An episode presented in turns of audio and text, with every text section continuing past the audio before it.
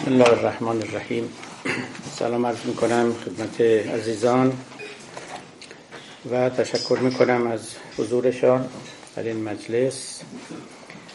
جلسه بیست و هشتمین رو از جلسات شرح دفتر اول مثنوی به عون الهی آغاز میکنیم و خداوند رو سپاسگزاریم که تاکنون چنین توفیقی عنایت کرده است و بخشی از راه رو با یکدیگر آمده ایم و انشاءالله بقیه راه رو هم به مزید توفیق و عنایت الهی با هم خواهیم پیمود.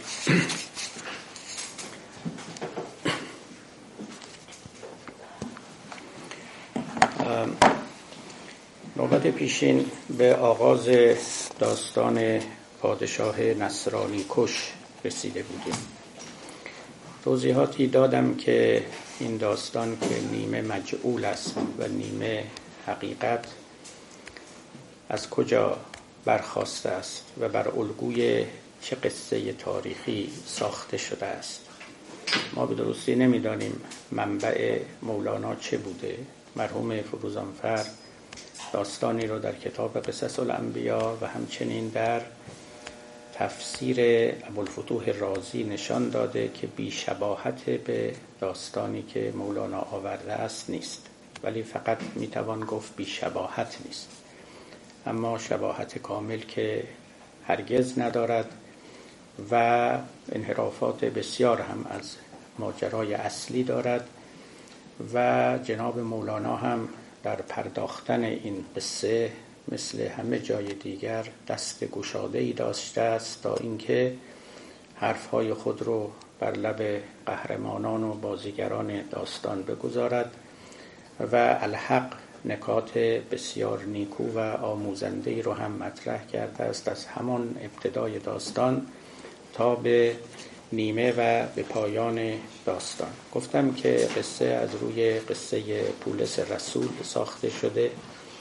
که همیشه مورد طعن و بی‌اعتنایی و بلکه اتهام از طرف مسلمانان و یهودیان بوده است.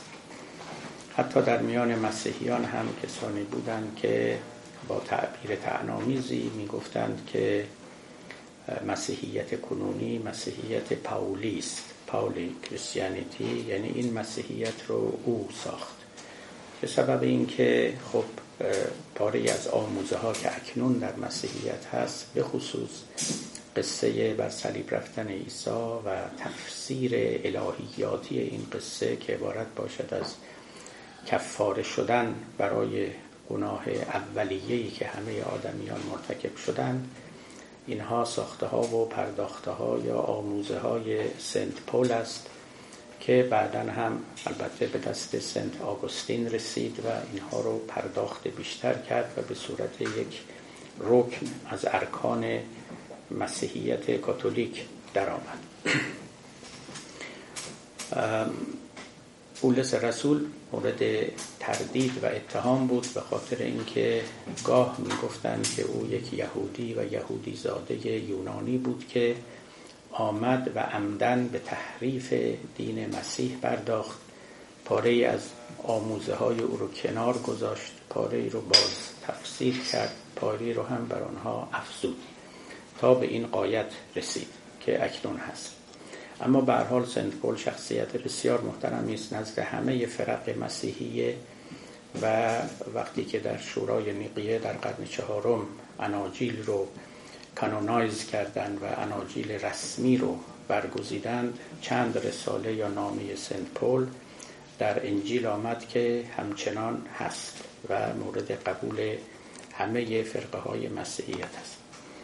داستانی که مولانا در اینجا آورده متضمن همان نقد و همان طعن و همان بدگمانی نسبت به سنت پل هست که گویی کسی بود که یهودی زاده بود و میخواست که عمدن دست به تحریف دین مسیحیت ببرد و لذا چه حیله ها کرد، چه مکرها کرد که دوازده امیر مسیحی رو به جان هم انداخت و خوشحال از اینکه حیله او مؤثر و کارگر افتاده است از جهان رفت. این که عدد دوازدهی در اینجا هست و یک وزیر یهودی نامش آمده است بدون اینکه البته نام سنت پل بیاد و امثال اینها داستان رو شباهت مختصری با ماجرای پولس میبخشد. اما هممون میدانیم مولانا در مقام بازگویی تاریخ نبود و داستانها رو از اینجا و اونجا که میشنید با ذهنیات خودش میآمیخت و ترکیبی برمی آورد موافق مقصود خود و آنگاه در دل داستان اونقدر نکته و پند می نهاد که آدمی صورت رو فراموش می کند و به اون مغز نظر می کند و نکته ها رو از اونجا برمی گیرد، همچنان که خود مولانا می خواست. از البته نحوه روایتگری مولانا و صورتگری او از داستان هم برای خود قصه است که درباره او بسیار نوشتند که روایتگری مولانا، فن روایتگری او یا بوتیقا به اصطلاح چگونه بوده است که آن هم در جای خود نکات گفتنی و شنیدنی دارند. خب ما دق الباب کردیم، یعنی داستان رو فقط آغاز کردیم و در رو کوبیدیم و اکنون نوبت وارد شدن به این خانه است، یعنی به این داستانی که مولانا ظرف چهارصد بیت برای ما به جا نهاده است. بود شاهی در جهودان ظلم ساز، دشمن عیسی و نصرانی گداز. بلا فاصله بعد از این بیت نکته ها و تعلیمات حکیمانه مولانا آغاز می شود. عهد عیسی بود و نوبت آن او، جان موسی او و موسی جان او. شاه احول کرد در راه خدا، آن دو دمساز خدایی را جدا. نوبت پیشین هم اشاره کردم، اولا به معنای عهد، دوران که برای خود در عالم عرفان و در تاریخ انگاری و تاریخ شناسی موضوعیتی و اهمیتی دارد.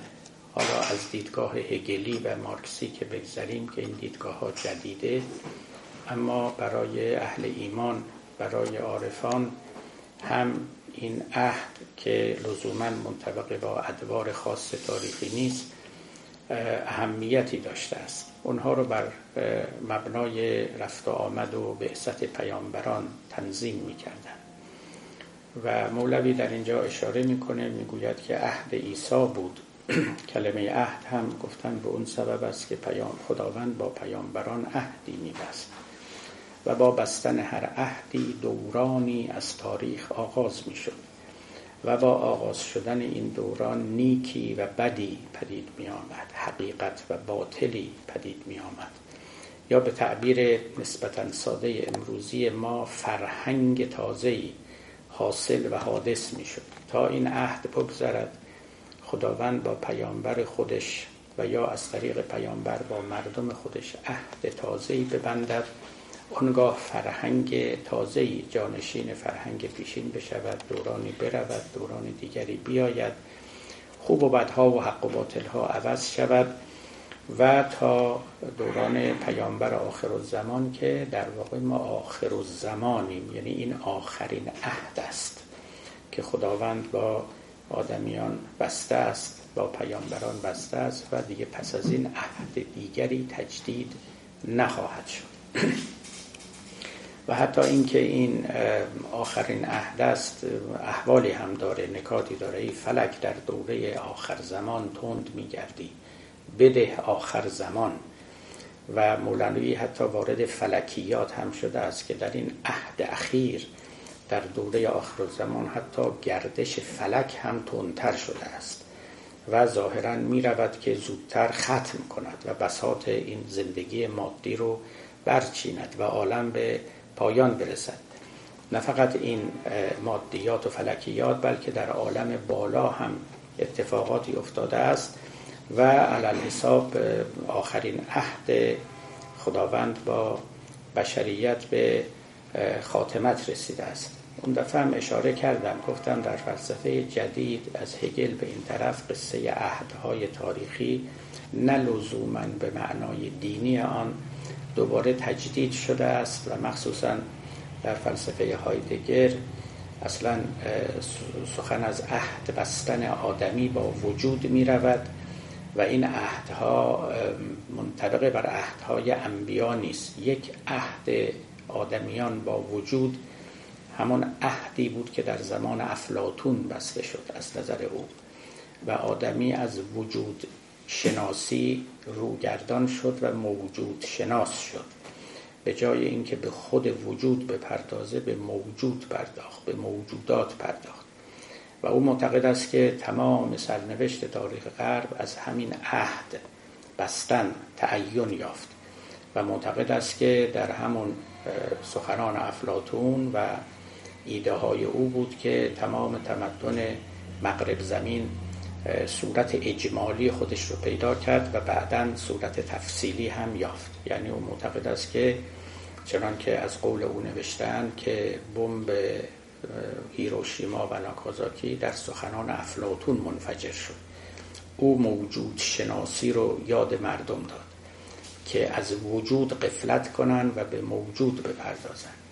او میگوید که حتی خداشناسی گذشتگان هم موجود شناسی بود. خدا رو به صورت یه موجودی از موجودات میدیدن، نه یک وجود، وجود منبسط، وجودی که همه جا رو فرا گرفته. البته هایدگر خودش لزوماً تئیست نبود، خداگرا و خدا باور نبود، دست کم به خدای ادیان و خدایی که فی المثل در آثار افلاطون هست به اینها که اعتقادی نداشت و معتقد بود که در آینده بشر باید یه خدایی رو کشف کند و به همین دلیل میگفت که مگر آدمیان عهد تازه‌ای با وجود ببندند تا دوره تازه‌ای در تاریخ بشر آغاز بشود. این دوره تازه از نظر او همه چیزش فرق خواهد داشت، حتی دیگه ما با این زبانها سخن نخواهیم گفت، چون این زبانی که ما با او سخن میگیم زبان موجود شناسانه است، زبانی است که پرده وجود است نه شفاف نسبت به وجود. من یه وقتا همون شعر مولانا رو که میخونم که هر چه گویی ای دم هستی از آن پرده دیگر برو بستی، بدان کاشتی هستی زبانی داشتی تا ز هستان پرده ها برداشتی.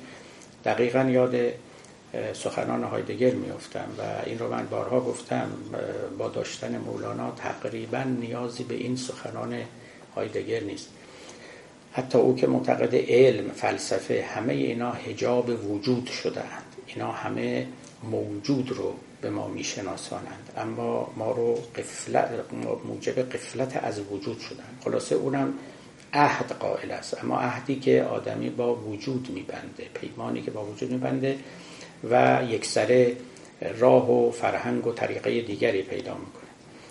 خب این در بن اندیشه عارفان ما بود که جهان یا تاریخ ادواری دارد، اطفاری اطواری دارد. ما تو فارسی میگیم اطفار، فلان اطفار در معنی اطفار همون اطوار است که جمع طور است، یعنی کسی که اطفار در میانی این طورهای مختلف می شود و بازی های مختلف می کنند. حالا تاریخ هم اطفار داره، یعنی اطوار داره و ادوار دارد، دوره های مختلف داره و حقیقت را به هر عهدی ظهوری است. به قول جامی از شعرا در هر دوران حقیقت ظهوری دارد، در این دوران به نحوی و در دوران دیگری به نحو دیگری.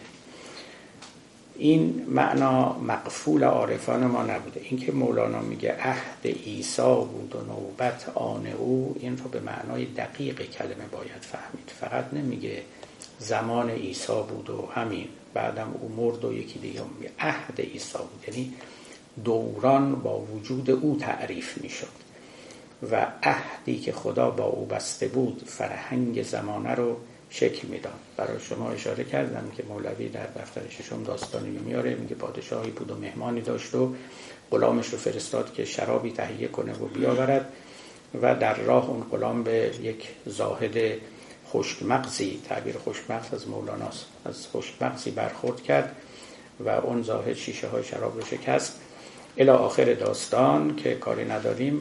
اونجا بلا فاصله مولانا اشاره میکنه، میگه عهد عیسی بود که شراب حلال بود. اون پادشاه هم پادشاه متشرعی بود. شما گمان نکنید که این سخن طعنی است در آن پادشاه. لذا می‌بینید با رفت آمد پیامبران حلال و حرام هم فرق می‌کنه، حق باطل و نیک و بد و همین جور چیزا. پس عهد عیسی بود و نوبت آن او. بعد از این نکته دیگری رو می‌آورد: جان موسی او و موسی جان او، شاه احول کرد در راه خدا، اون دو دمساز خدایی را جدا. یک نکته دیگر این که این پیامبران درست عهدهاشون با هم فرق داره، اما جانشون یکیست. اصلا جان اولیای خدا یکیست. به تعبیر مولوی در همون دفتر دوم: گر ببینی تو از ایشان یک دو یار، هم یکی باشند و هم ششصد هزار.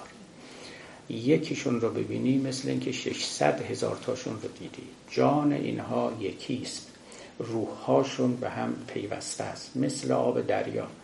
یه قطعه این آب دریا رو ببینی گویی که تا آخر دریا رو دیدی. آبها همه یکسان هست، این دریا رو پر کردن. اتفاقا تصویر و تمثیل مولانا هم از همین جانها همین دریاست. این دریا که انقدر مورد علاقه مولانا بوده و نماد بسی چیزها بوده، یکیش هم این که نماد وحدت بوده.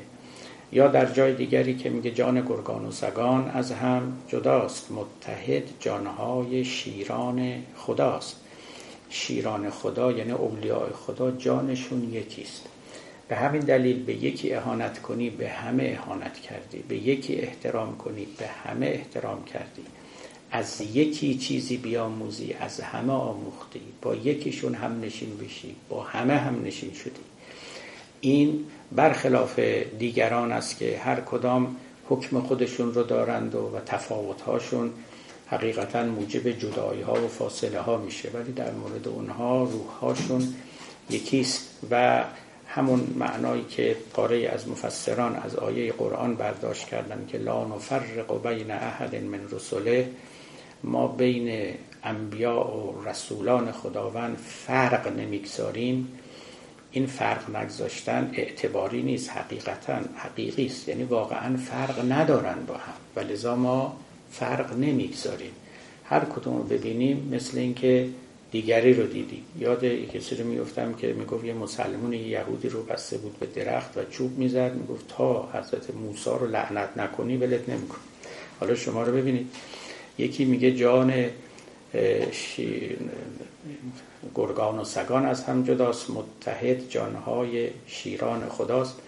یکی هم فکر میکنه که وقتی پیغمبر اسلام اومد اون پیغمبرهای دیگه باطل شدن. کجا باطل شدن؟ هم حقیقتاً موجودن، حقاً و روحشون به قول مولانا جان موسی و جان محمد و جان عیسی، اینا همه جانهاشون یکیست. به یک چشم به جهان نظر میکنن و حقیقت برای همه اونها تجلی میکنه. برادرانند، واقعاً برادرانند. اینها وقتی که پیامبر میگفت رحم الله و اخی عیسی، رحم الله و اخی موسی، برادر من عیسی، برادر من موسی، خدا رحمتشون کنه، حقیقتا احساس اخوت میکرد. یعنی درست مثل توی دانشگاه که میگید این همکار من اون همکار منه. خب این پیامبران هم در عالم نبوت همکار هم بودن، اما همکارایی که رقیب نبودن. این خیلی مهمه. به هم به یکدیگر حسادت نمیکردن. این یکی برای اون یکی نمیزد که جای او رو بگیره و اینها، بلکه نهایت حرمت رو به هم می نهادن، چون همشون به هر حال از سرچشمه واحدی آمده بودند و زنده به حیات واحد بودند. بعد مولوی در بیت بعد اشاره میکنیم که ولی اون شاه احول، اون شاه دوبین، اون شاه لوچ این وحدت رو نمیدید. نمیدید که موسی و عیسی یکی هستند و لذا بین اینها میخواست فاصله و تفرقه بیاندازد. به نام موسی آمد و عیسویان رو، نصرانیان رو شکنجه کرد و تعقیب و آزار کرد، به خیال خودش که داره به دیانت موسی کمک میکنه. خب این مطلب که عیسی و موسی یکی هستند، جان اینها یکیست، ولو اینکه جسمشون یا ولو اینکه شریعتشون با هم متفاوت باشه، این خیلی نکته است. این از اون نکته هاییست که ما باید از عارفان خودمون بشنویم. متکلمان ما اینو نمی گفتن، فقیهان ما این رو نمی گفتن. شما ببینید در میان همین پاپ ها وقتی که آقای راتسینگر پاپ اسبق ایشون اومد سرکاری، یک متکلم بود، یک متکلم بود. متکلمی که پلورالیست نمیتونه باشه. جز اولین نطقایی که کرد علیه اسلام بود، یادتونه دیگه. و اومد و یک رساله‌ای رو آورد به میان و یک رساله مجهولی رو که در دربان اسپانیا فلان پادشاه چی گفته و و بعدم نطق مفصلی علیه اسلام و حرفای خیلی عجیبی هم زد که من یک سخنرانی کردم در توضیح نطق ایشون و ایشون گفته بود مسلمان ها چون قرآن رو عین الفاظ خدا میدونن لذا دوگ میشن و نمیتونن تفسیرهای مختلف داشته باشن. من واقعا از این بی اطلاعی پاپ اظهار تعجب و تأسف کردم و گفتم که ایشون دست کم اگر به اندیشه های نو اندیشان دینی آگاه بود، دست کم در این پنجاه سال یا یک قرن اخیر این سخن رو نمیگفت. خب ببینید این متکلم بود. پاپ قبل از او سنت جان پول این یه فنومنولوژیست بود، یه فیلسوف پدیدارشناس بود. او هیچ وقت از این حرفا نزد. خیلی فرق میکنه که شما از کدوم در وارد دیانت شده باشید. این که میگن ود خلول بیوت من ابوابها، به خانه که وارد میشوید از درش وارد بشید، این خیلی مهمه. از دیوار اگه برین میگن شما دزدین، نه، ولی از در که برید مهمان محترمین. بعدم دزدانه رفتن یک خانه رو دور دور نگاه کردن فرق داره با مهمانوار وارد شدن و احترام دیدن و همه جا رو به درستی دیدن. متکلمان ما هیچ وقت پیام‌آوران پلورالیزم نبودن. پلورالیزم یعنی ادیان رو در جای خود نشاندن و همه رو موجب نجات و هر کدوم رو طریقی به سوی حقیقت و به سوی خدا دانستن. الطرق الی الله بعدد انفاس الخلائق یا بعدد انفس الخلائق، راهها به سوی خدا به اندازه نفوس آدمیان است یا حتی به اندازه نفسهای آدمیان است. یعنی این همه راه وجود داره به سوی خداوند و کسی که به راه خودش میرود و خدای خودش رو پیدا کرده نمیتوان او رو باطل دانست یا مخصوصا جهنمی دانست، گفت این دور از رحمت خداوند است. ولی متاسفانه خب این سخنان شایع است. اما به مولانا که مراجعه کنید خب میبینید که نه، این وسعت نظر رو داشته. وسعت نظر هم نه از جهت تعارف و احترام به دیگران، یعنی حقیقت رو این چنین میدیده که حقیقت خودش رو در چهره‌های مختلف نشان میده، نه همه جا در یک چهره. ولذا من به صورتی میبینم، شما به صورتی میبینید. یک صورتش میتونه برای من دلربا باشه، برای شما نباشه و ها کذا و همچنین. این جهان رو جهان کسرت میبینه، تکسر رو در این عالم میبینه واقعا. یعنی شما نگاه کنید خداوند چند جور درخت آفریده، همش هم میوه‌هاشون خوشمزه است، یکی آلبالوی، یک دونه سیب، یکی گلابیه، یکی انگوره و هزاران درخت دیگری که ما نمیشناسیم. خب خدا یه درخت نیافریده. این کثرت در عالم انبیا و در عالم ادیان هم هست. حالا مشهور است که صد و بیست و چهار هزار پیغمبر بودن، ما نمیدونیم چقدر بودن. این روایتی است از ابوذر نقل شده، هر چی بوده زیاد بودن. خب این پیامبران چرا اینقدر زیاد بودن؟ اینا صد و بیست و چهار هزار از طرف صد هزار خدا اومده بودن، از طرف یه خدا اومدن دیگه. بعد خب سخنان مختلف گفتن، نه متضاد، مثل میوه‌های مختلفی که درختان مختلف میدن. شما به شعر نگاه کنید، اگه ما فقط یک شاعر داشتیم چقدر بی‌مزه بود. ما این همه شاعر داریم و هر کدوم هم یک چهره از هنر رو، از شعریت رو، از بلاغت رو به ما نشون میدن و ما با دانش داشتن یکی هیچ وقت مستغنی از بقیه نمیشه. هیچ وقت نمیشه گفت مولوی برای ما کافی است، نه حافظ رو میخوایم، نه سعدی رو، نه اینو، نه حافظ کافی است. ابدا، همه اینا با هم دیگه نیکو هستن، همه یک وجه از زیبایی این عالم رو برای ما متجلی میکنن و این تجلی ابدی است و در افزایش است. بنابراین در عین اینکه آدم وحدت بین اینها رو میبینه، کثرتشون رو هم باید ببینه. این همون همون نکته است، همون نکته است که اهمیت داره، که هم ببیند که این هستی یا حقیقت تجلیهای متکثر میکنه و در عین حال بداند که یک تجلی است که این صورتهای مختلف رو داره، هم گوناگونی رو ببینه و هم یک گونگی رو. این اون هنری است که آدمی باید بیاموزد. خب مولانا میگوید که این شاه احول، این شاه دوبین اصلا قدرت وحدت بینی نداشت و نمیتونست یکی رو ببینه. این خیلی حرف مهمی است. حالا من درباره‌اش بیشتر توضیح میدم. مسئله فقط ذهنی هم نیست، یه مقدارش اختیار است، اراده است، یه مقدارش اخلاقی است، یه مقدار شخصیتی و اگزیستانسیل است. یعنی یه کسی که کج رویده مثل اینکه بعضی چیزها رو نمیتونه راست ببینه، همه کجبین میشه، کج اندیش میشه. این رو مولوی اسمشو میذاره احولی.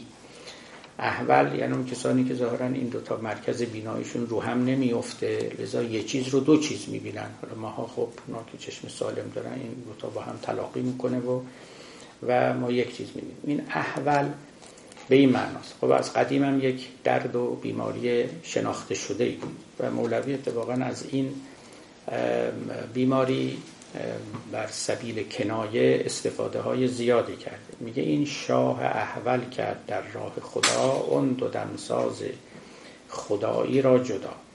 دو دمساز خدایی یعنی موسی و عیسی که یکی بودن، این دوبین اونها رو دو تا دید و خواست اینا را از هم جدا کنه و لذا آغاز کرد به کشتار نصرانیان. قصه ای رو میگه مولوی تا بعد اون وقت وارد قصه احولی بشیم. میگه گفت استاد احولی را کنده را رو برون آر از وساق و شیشه را. استاد نشسته بود و شاگرد احول داشت. گفت برو بیرون اتاق و یه شیشه اونجاست و بردار و بیا. وساق یعنی اتاق. احول همی که نگاه کرد بیرون دید دو تا شیشه است. گفت احول زند و شیشه من کدام پیش تو آرم، بکن شرح تمام. گفت درست توضیح بده کدوم یکی از این دو تا شیشه رو. گفت استادان دو شیشه نیست، رو احولی بگذار و افزون بین مشو. گفت ای استاد مرا طعنه مزن. گفت استاد زان دو یک را در شکن. خلاصه بگو مگو شد. استاد دید که نمیتونه با این محاجه بکنه، آرگیومنت بکنه. گفت خیلی خوب، اگه اینا دوتا سنگ بردار یکیشونو بشکن. وقتی یکی شکست هر دو شکسته شد. اینجا به تجربه معلوم شد که یک شیشه بیشتر نبوده، شیشه یک بود و به چشمش دو نمود، چون شکست او شیشه را دیگر نبود. همین که یکی از شیشه ها رو شکست شیشه دیگری در میان نبود. چون یکی بشکست هر دو شد ز چشم، مرد احول گردد از میلان و خشم. حالا مولوی جنبه اخلاقی مسئله رو میگه.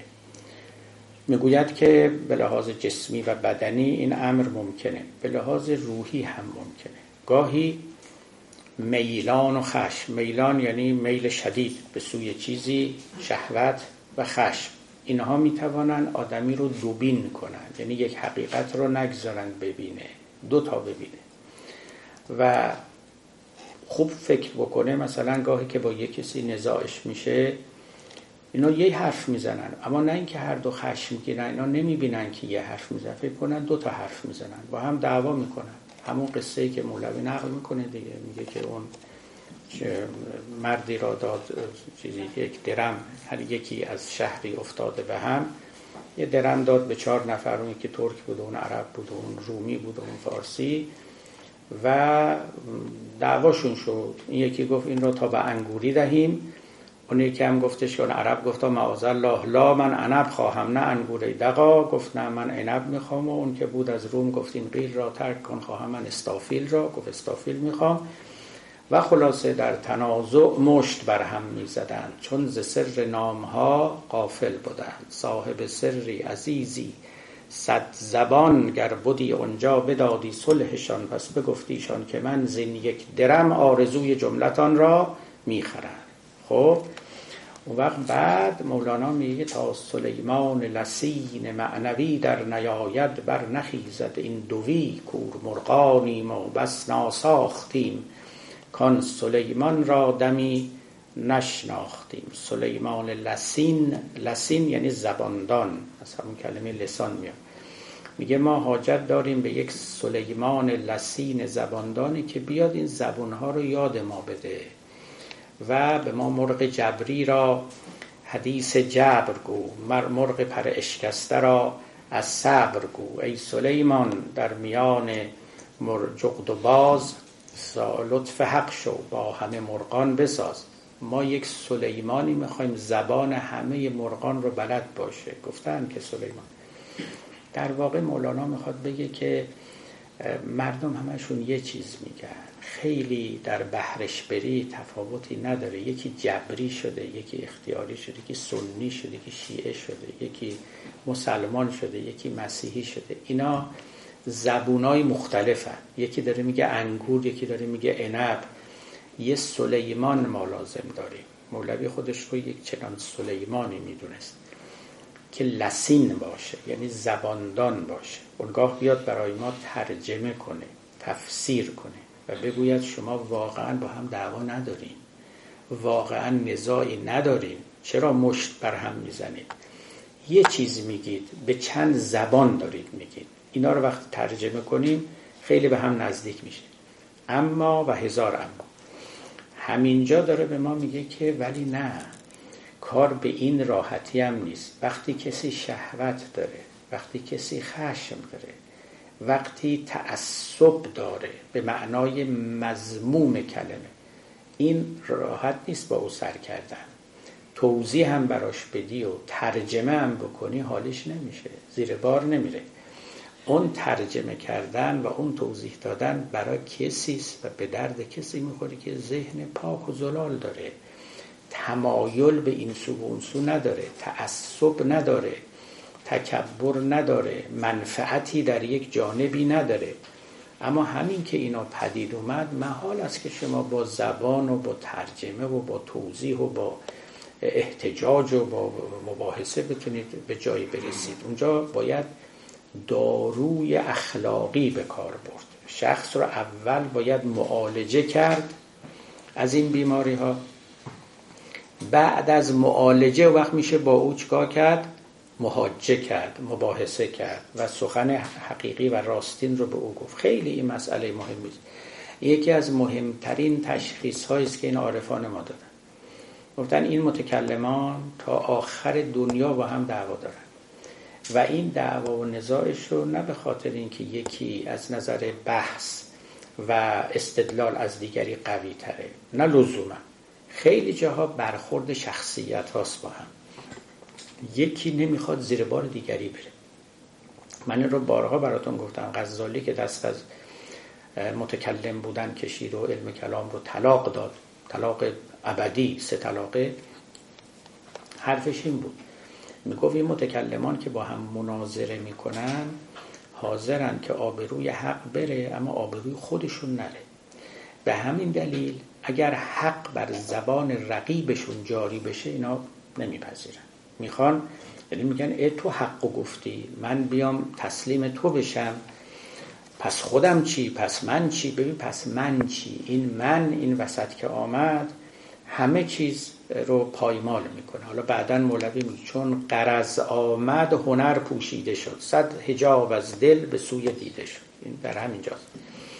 غرض یعنی همین تعصبات، همین تمایلات باطل. میگه این همین که اومد هنر رو از شما میگیره، شما رو بی هنر میکنه. هنر رو میگیره یعنی چی؟ یعنی فضیلت رو. هنر یعنی فضیلت دیگه. حالا ما امروزه هنر رو به معنای آرت به کار میبریم. البته آرت هم در واقع از یونانی قدیم همون آرخه به معنای فضیلت بوده، اما امروزه خب فرق کرده معناش. هنر که فضیلت به معنای فضیلت هست، فضیلت اخلاقی و ویرچو به انگلیسی یا ویرتو به ایتالیایی که در کلمات ماکیاولی خیلی به کار رفته و مترجمان فارسی زبان هم خیلی مردد بودن که در مقابل ویر توچی بذارن، چا نهایتاً به این قول رسیدن که به نظر من قول بسیار نکوست که به جای او هنر بگذارن. میدونید چرا؟ برای اینکه ویرتو یا ورچو به انگلیسی اینها از کلمه ویر منتشر در میاد. ویر به معنای مردانگی است. ویرولانس که در مورد میکروب ها داریم، ویرولانس یعنی میزان قدرت و مردانگیشون. یه میکروبی که خیلی ویرولانس داره یعنی خیلی موذیه، خیلی خبیثه. و در فارسی هم که هنر میگیم و نرش همون همون نرینگی و مردانگی است، چون گذشتگان معتقد بودن که مردان معیار فضیلتند. اصلا چرا راه دور بریم؟ کلمه مروت در عربی که درستش مروعت، دقیقش مروعت از مرع میاد. مرع یعنی مرد دیگه، مروعت یعنی مردانگی، یعنی اون صفت‌هایی که در مردان هست و چون در مردان هست لاجرم خوب است. و زنانگی هم یعنی اون صفت‌هایی که در زنان هست و چون در زنان هست لاجرم بد است، منفی است. این خیلی مهمه. مروت فقط به معنای مروت نیست که یعنی مردانگی رسیدگی به دیگری. مروت یعنی مجموع همه فضائل. در عرب یعنی زمان جاهلیت وقتی که مروت میگفتند یعنی یک کسی مرده. ما هم الان تو فارسی میگیم فلانی مرده، یعنی همه خوبی ها رو داره. این از همون اسمشو بذارید مرد سالاری، هرچی میخواید بگید، اما تلقی این بود که صفات مردانه صفات نیکویی هستند و فضیلت آدمی محسوب میشن. فارسی این میشد هنر. و ورچیو به زبانهای لاتینی. و اینکه اینجا مولوی میگه چون غرض آمد هنر پوشیده شد، غرض هم منظورش غرضهای مذموم است، یعنی تعصبات و تمایلات و خشم و شهوت و اینا.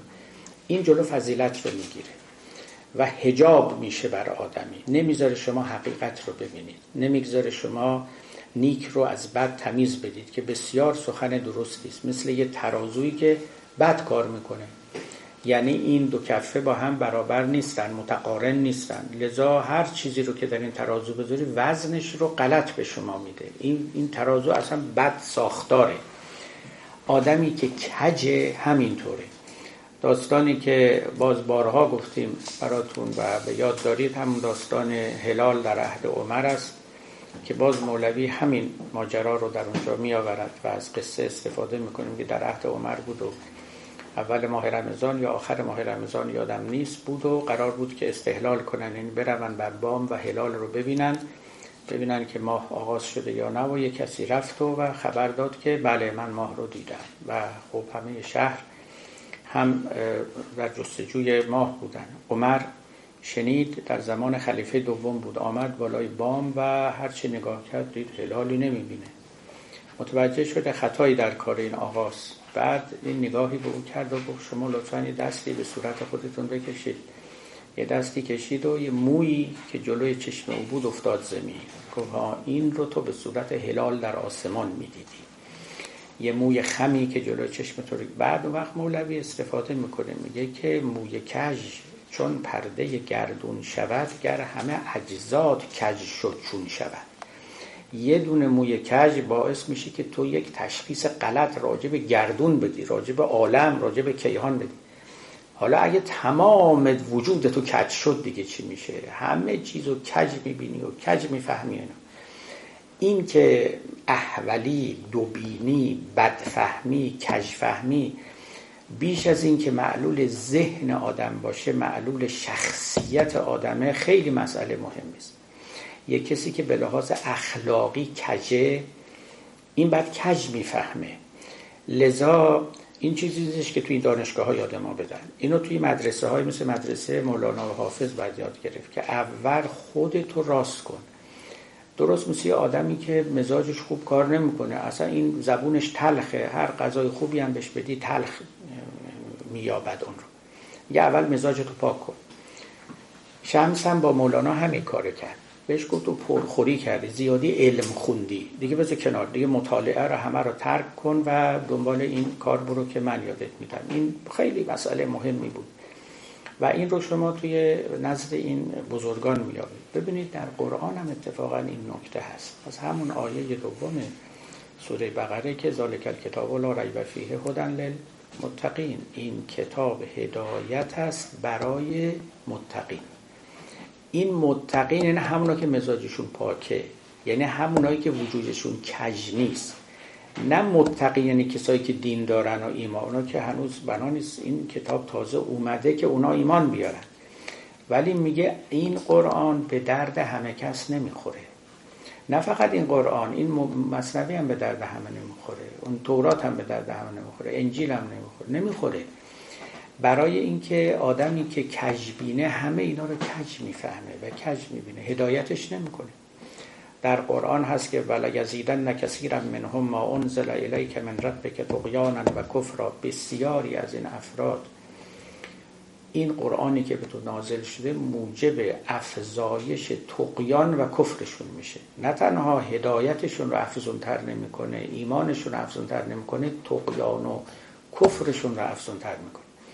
و باز اون ابیاتی که از دفتر سوم مثنوی میخواندیم که چی؟ زان که زین قرآن بسی گمره شدند، زین رسن قومی درون چه شدند، مر رسن را نیست جرمی ای عنود، چون تو را سودای سربالا نبود. این کلمه سودای سربالا از اون لطیفترین و پرمغزترین تعبیرات مولانا. میگه این طناب و دست شما دادن، خب شما سودای سربالا نداری، یعنی نمیخوای بری بالا، این طناب رو نمیگیری بری بالا، میگیری میری ته چاه. یه کسی ته چاه همین طناب رو داره میگیره و میاد بالا. لذا ببینید سودای سربالا این مقدمه بر استفاده است که شما از وسیله‌ای میکنید که در اختیار شما قرار میگیره. چاقو رو در اختیار شما قرار میدن، چه سودای شما دارید. چراغ رو در اختیار شما قرار میدن، چه سودای شما داری. وقت میبینید شما خدا نکرده مشکلاتی دارید، چراغ رو فوت میکنه خاموش شه، به جای اینکه این چراغ رو حفظ کنید و نگهداری کنید که شعله ور بشه، روشناییش پایدار بمانه، به خانه دیگران ببرید، روشنایی رو با اونها قسمت کنید، خب اون یه جوره، اون یه سوداست. یه سودای دیگه هم که چراغ رو بزنید بشکنید، نه خودتون و نه دیگران بهره نبرید. پس مر رسن را نیست جرمی ای عنود، چون تو را سودای سربالا نبود.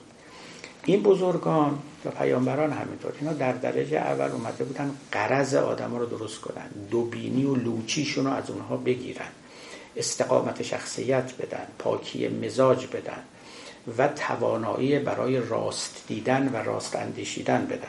مولوی همه اینها رو داره اینجا میگه. شیشه یک بود و به چشمش دو نمود، چون شکست و شیشه را دیگر نبود. چون یکی بشکست هر دو شد ز چشم، بعد مرد احول گردد از میلان و خشم. خشم و شهوت مرد را احول کند، ز استقامت روح را مبدل کند. چون قرض آمد هنر پوشیده شد، صد حجاب از دل به سوی دیده شد. چون دهد قاضی به دل رشوت قرار، کی شناسد ظالم از مظلوم زار. مثال دیگرش هم اینه که قاضی که چشمش به دست و رشوه و تحفه این و اونه، این دیگه کی میتونه یک قضاوت به حق بکنه؟ این احول است، این دوبین است، این کجبین است و داوری های او ناراست است. مثال مولوی همیشه یکی آینه است و یکی موضوعست. میگه این دوتا بهترین نمادند برای اینکه آدمی بداند چگونه باید رفتار بکنه. گر ترازو را طمع بودی به مال، راست کی گفتی ترازو وصف حال. اگه این ترازو از یه چیزی خوشش بیاد و اونو یه سنگین‌تر نشون بده، این دیگه ترازو نشود. حالا شما در مقام قاضی اگر از یکی از دو طرفی که به خصومت نزد شما اومدن، یکی رو بیشتر دوست داری، یکی رو خوشت میاد، یکی به شما یه رشوه‌ای داده، دیگه وقت کدوم قضاوت؟ میلان و خشم. یا از یکی کسی بغضی داری، با او دشمنی داری، خب اینا در گلستان داستان زیبایی هست دیگه. میگه که دوتا برادر در آب افتادن، و ناخدا به یکی از ملوانها دستور داد، گفت برو اینا رو نجات، رفت و فقط یکیشون رو نجات داد یا توانست نجات بده و دیگری غرق دریا شد. وقتی که آمد در دریا و اون برادر رو هم آورد، بعد خود این ملوان نقل کرد، گفت البته اجل مقدر است و او مرگش رسیده بود. با همه این احوال من از این دو برادر دو رفتار متفاوت دیده بودم. در کودکی یکیشون من را آزار کرده بود و توی کوچه زده بود، ولی دیگریشون یه بار یک شیرینی خریده بود و تعارف من کرده بود. در مقام نجات دادن دستم رفت طرف اون بدون اینکه لزوماً اونجا اختیاری داشته باشه. میدونید ببینید اینجوری هست دیگه، یعنی آدمی وقتی به یه طرف تمایل داره همه جا همونجوری این تمایلاتش رو بالاخره نشون میده، حتی ناآگاهانه.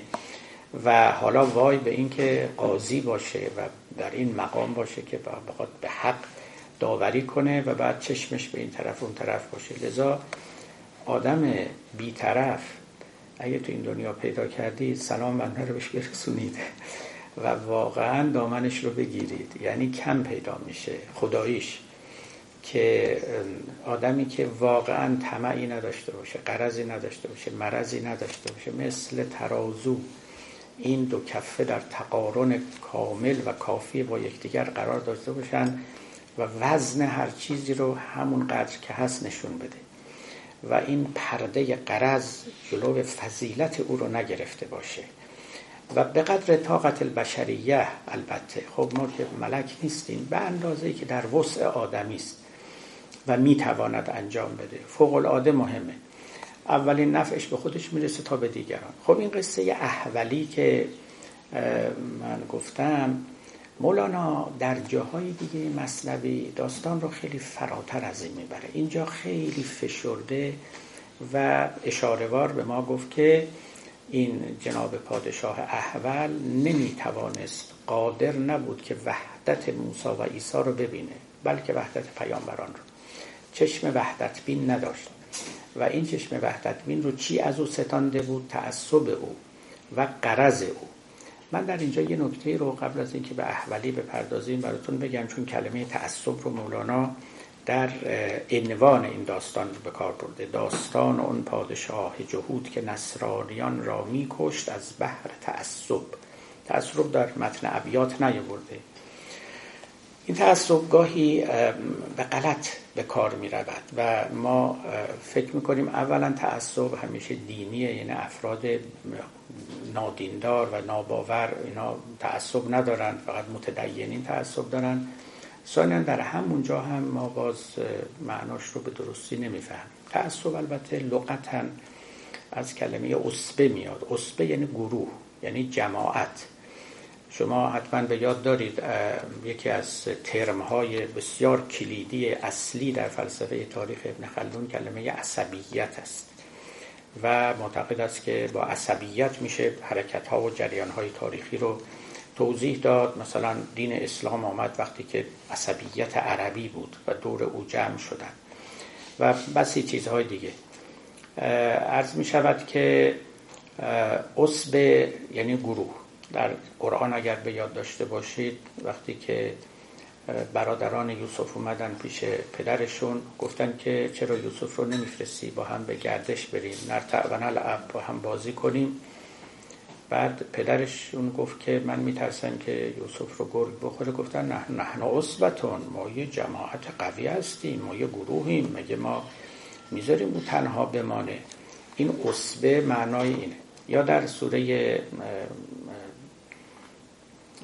نور ابتدای سوره که قصه تهمت و افک عایشه مطرحه میگوید که ان الذين جاءوا بالافك عصبة منكم، اونایی که اون تهمت رو با عایشه زدن یه عصبه‌ای بودن، یه یه گروهی که با هم ساخت و پاخت کرده بودن و توطئه کرده بودن. یعنی این یک تهمتی نبود که از هیچ جا در بیاد، معلومه روش کار شده بود، یه گروهی کار کرده بودن و این تهمت رو ساخته بودن. باری میخواستم بگم تعصب یعنی حس وابستگی به یه گروه. این حس تعلق به یه گروه، من متعصبم یعنی من متعلق به یک عصبه هم، متعلق به یه گروه هم، من مال اونام. مثل تقریبا عضویت حزبی، من که عضو حزبم به هر قیمتی از این حزب میخوام دفاع بکنم و بدیهاش رو نبینم، خوبیهاش رو پیش چشم دیگران بیاورم و به هر حال چشم پوشی کنم، با اغماض و با ارفاق درباره اونها سخن بگم. این معنای تعصب است. بعد این تعصب خودش به خودی خود بد نیست، یعنی اینکه آدم حس تعلق به یه گروهی داشته باشه. اونی که بد یا خوبه اون گروهه. شما اگر یه گروه بدی عضوشون باشی تعصبتون بده، اگر به یه گروه خوبی متعلق باشی تعصبتون خوبه، یعنی عضو خوب گروهی شدید یا عضو بد گروهی شدید. معناش همینه. نفس تعصب که امر مذمومی نیست، بالاخره آدمی است و تعلقات. ما تو این جهان تعلقات داریم. بنده ایرانی هم، یعنی عضو این گروه هم، عضو ایرانیان هم تو این عالم. اگر بگم من تعصب ایرانی دارم، حرف بدی نزدم. من مال ایرانم، بدون اینکه دیگران رو مورد اهانت قرار بدم. همچنین تعصب عقیدتی، باز به یه عقیده تعصب داشتن بد نیست. مهم اینه که اون عقیده درست باشه یا نادرست. اون وقت در اونجاست که آدمی نمره میدهد، یعنی اینکه تعصب شما به جا بوده یا نابجا بوده. این رو یادتون باشه. و لذا این که میگیم که تعصب، این رو همیشه اولا نباید از آن دینداران دونست، هر کسی میتونه. اما از همه بدتر تعصبی است که در اثر غرض پدید میاد، یعنی چون شما تعلق خاطری دارید به یک چیزی، در مقام داوری اون تعلقتون رو در میان بیارید. اونجا اون رو ما تعصب مذموم میشماریم. یعنی اینکه مثلا من که ایرانیم، اگر داور شدم و قاضی شدم و دو نفر آمدن پیش من، یکی ایرانی و یکی غیر ایرانی، من همطوری به فهمی نفهمی حق رو به ایرانی بدم. این میشه اون تعصب مذموم، یعنی بد به کار بردن، بد استفاده کردن از اون تعلقی که ما در به لحاظ گروهی داریم. خب مولانا در جاهای دیگه از همین احولی سخن میگوید. عرض کردم که قصه رو، یعنی حفاری رو عمیق‌تر میکنه، پایین‌تر میره. حقیقتش خب شما میدونید توحیدی که مولوی معرفی میکنه فقط این نیست که خدا یکیست. توحیدش این است که همه چیز یکیست. ما اصلا دو چیز نداریم در عالم. توجه میکنیم؟ یک چیز بیشتر نداریم، کل عالم. و این کل عالم مثل یه دریایی میمونه که موج میزنه. خب ما فکر میکنیم موج دریا با دریا دوتاست یا کف دریا با دریا دوتاست، ولی اگر خوب عمیق بنگریم اینو یکی بیشتر نیست. خب این توحید این عارفان ماست. خب مؤثر در وجود الله یکی نیست، در این حرف شگرف اصلا شکی نیست، ولی جز زیرکان این را ندانند. دریغا زیر گردون زیرکی نیست. خب این که ما یک خدا داریم، این توحید عامیانه است، توحید عامه است. ولی این که همه وجود یک چیز بیشتر نیست، این توحید خواصه. و مولوی حالا در اینجاست که میگه میگه این که مردم دوتا میبینن، حتی دوتا، حتی خداشناسان این جهان رو با خدا دوتا میبینن، این به دلیلی که احولن، یعنی هنوز چشمشون سالم نیست. یکی و دوتا میبینن. اگر این چشمشون سالم شد، این یکی رو واقعا یکی خواهند دید. توجه میکنید؟ در جاهای دیگه مثنوی تو دفتر پنجم، دفتر ششم اینا میگوید که چون جهانی شبهت و اشکال جوست، حرف میرانیم ما بیرون پوست. میگه این دنیا یه دنیایی است که قوقاییان اطراف ما نشستن، ایراد میگیرن، ولی ما مغز رو نمیتونیم بگیم. حرف میرانیم ما بیرون پوست، حرفامون رو پوستوار میزنیم، در مقام پوست و نه در مقام مغز. بحر وحدانیست، فرد و زوج نیست، گوهر آن غیر بحر و موج نیست. و بعد میگوید که لیک با احول چه گویم، هیچ هیچ نیست اندر بحر شرک و پیچ پیچ، لیک با احول چه گویم، هیچ هیچ. میگه این دریایی که من به شما اشاره میکنم و نشان میدم شرک نداره، دوتایی توش نیست، ولی من با احولان چجوری حرف بزنم؟ چون که جفت احولانی میشمن، لازم آمد مشرکان دم زدن. این خیلی حرف مهمی، درد دل خودش رو میگه. میگه من چون با احولان طرفم، منم مشرکانه دارم حرف میزنم، حرفای من به قدر کافی موحدانه نیست، چون که جفت احولانیم ای شمن. واجب لازم آمد مشرکان دم زدن. اون یکی بعد اشاره میکنه، اون یکی که سوی زان سوی وصف است و حال، میگه یک یکی ما داریم تو این عالم که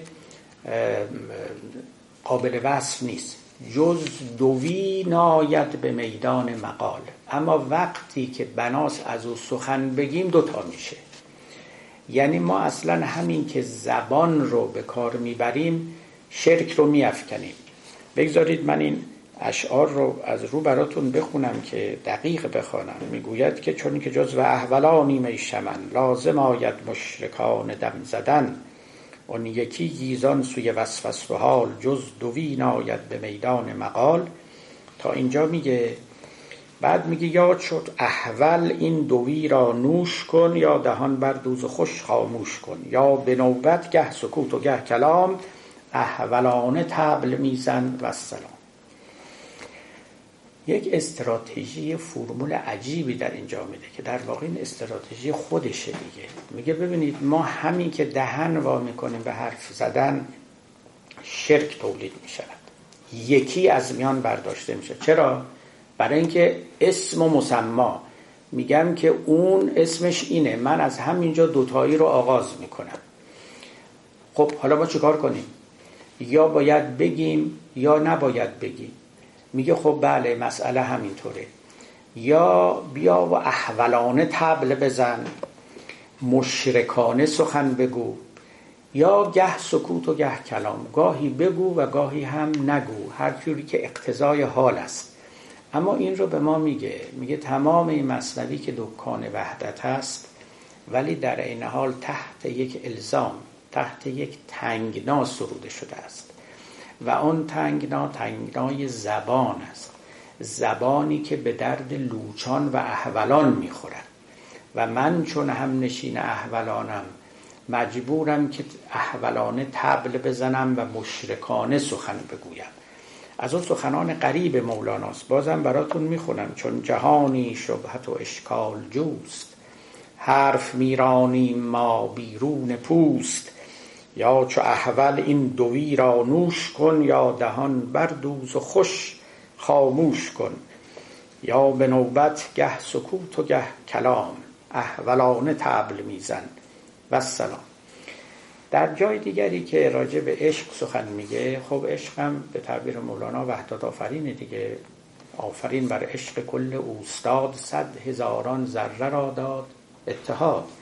همچو خاک مفترق در رهگذر، یک سبوشان کرد دست کوزه کرد. عاشقی وحدت بخشه و بین عاشق و معشوق اتحاد است. اینا دوتا نیستند، ظاهراً دوتان، اما یک عشق واقعی بین اونها برقرار بشه این معجزه محبت است. این سحر عاشقی است که عاشق و معشوق رو یکی میکنه و واقعاً جانهاشون یکی میشود. و همون قصه مجنون و لیلا که همیشه گفته ایم و شما هم شنیدید، که مجنون که خناق گرفته بود یا به اصطلاح امروز دیفتری گرفته بود و طبیب آمد به دارو کردنش، گفت چاره نیست هیچ از رگ زنش، گفت باید رگش رو بزنیم. بسیاری از بیمارهای عفونی رو گذشتگان نمیشناختن، فسد میکردن، یعنی رگ میزدند و خون میگرفتند و در بعضی موارد هم ظاهرا حال بیمار بهتر میشد. باری به هر حال این جناب طبیب گفت چاره نیست هیچ از رگ زنش، گفت باید فسدش کنیم، رگش رو بزنیم. تا که فساد اومد اینو رگ بزنه، داد و فغان مجنون برخاست. به او اعتراض کردن، گفتن آقای مجنون تو با دامدت تو بیابونها زندگی کردی، تو هزاران رنج هجر و عشق کشیدی، برای چی فریاد از یک نیش یه نوک چاقو اینجور داد و فغان؟ گفت نه من برای خودم فریاد نمیزنم. گفت مجنون من نمیترسم ز نیش، صبر من از کوه سنگین است بیش. لیک از لیلی وجود من پر است، این صدف پر از صفات آن در است. ترسم ای فساد چون فستم کنی، نیش را ناگاه و لیلی زنی. من کیم لیلا و لیلا کیست؟ من ما یکی روحیم اندر دو بدن. گفت واقعا به من بزنی به اون میخوره، ما دوتا انقدر یکی شدیم. سوزن به من بزنی میگه در تن اولم. و این حرف عجیب نیست تا واقعا. حالا ما به اشاق کاری نداریم، واقعا مواردی رابطه مادر و فرزند رو من دیدم. بچه دستش میسوزه، حقیقتا این مادر مثل که دستش سوخته. یعنی اینطور قرابت روحی هست، اینجور اتحاد جانها وجود داره و میتونه خیلی هم از اینها بالاتر بره.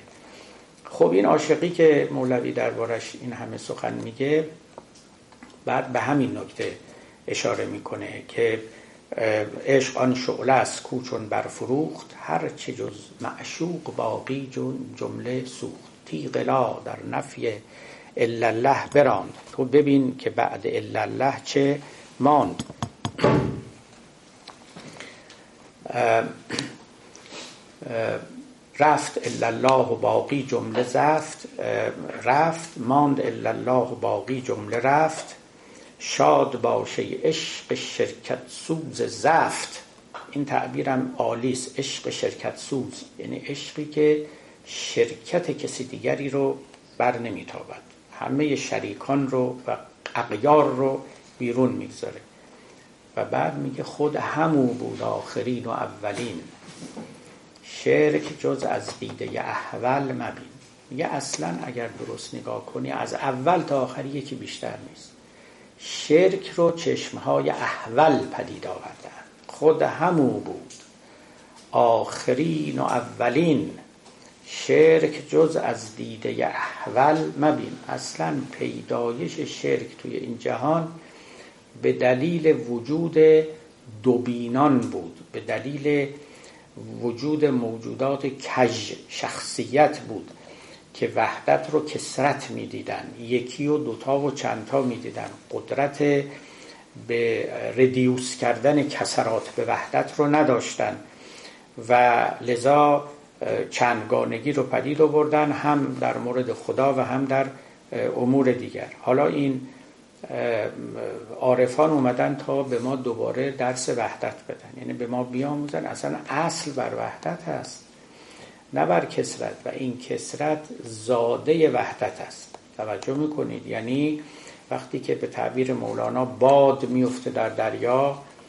و این پیچ و تاب میاندازد آب رو، از اینجا کسرت پدید میاد. این کسرت عین وحدت است، یعنی در خود همون وحدت. بر مثال موجها اعدادشان، در عدد آورده باشد بادشان. این اعداد و تعددشون به دلیل تموج است و این تموج هم به دلیل بادی است که می‌وزد و الا خودش یکی بیشتر نیست، بحر وحدانی است، فرد و زوج نیست و لذا تمام عالم رو وحدت فرا گرفته است. این خلاصه سخن مولاناست و عارفان هم گفتن که انا لله و انا الیه راجعون معنای غیر از این ندارد. الا الی الله تسیر الامور. ما از اونجا اومدیم به همونجا هم برمیگردیم، نه اینکه الان جدا شدیم و بعد به اونجا برمیگردیم. الان هم همونجاییم، الان هم بازگشته ایم. اما خب فقط در مقام تحلیل عقلی ما این مسیر رو تجزیه میکنیم که ابتدایی داره و انتهایی داره. ولی انا لله و انا الیه راجعون. شرک جز از دیده احول مبین. دوتایی مال احولان است. بعد در قیامت قرآن به ما میگوید که اونجا همه شاهد وحدت خواهند بود. یعنی اون اتحادی که اینجا گم شده، اینجا نادیده مانده است و چشمها اونها رو اینجا نمیتواند مشاهده بکند، حتی کفار، حتی ناباوران، حتی منکران، اینا همشون به صورت حق مبین میبینند اون وحدتی رو که باید ببینند. بسیار خوب، ما هنوز به داستان وارد نشدیم ولی چنان که گفتم بد نیست من در پایان سخنم این یکی دو بیت رو هم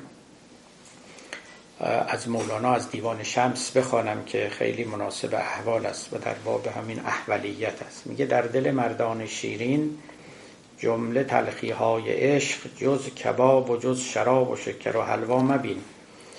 این شراب و نقل و شکر هم خیال احول است، اندران دریای بی پایان به جز دریا مبین. یه دریایی است که جز دریا چیز دیگری نیست. حتی شیرینی های عشق هم خیال احول است، یعنی این دوتا کردن ها هم محصول بد دیدن ماست و این دید اگر تصحیح بشود اون وحدت هم از دست ما بیرون نمی رود.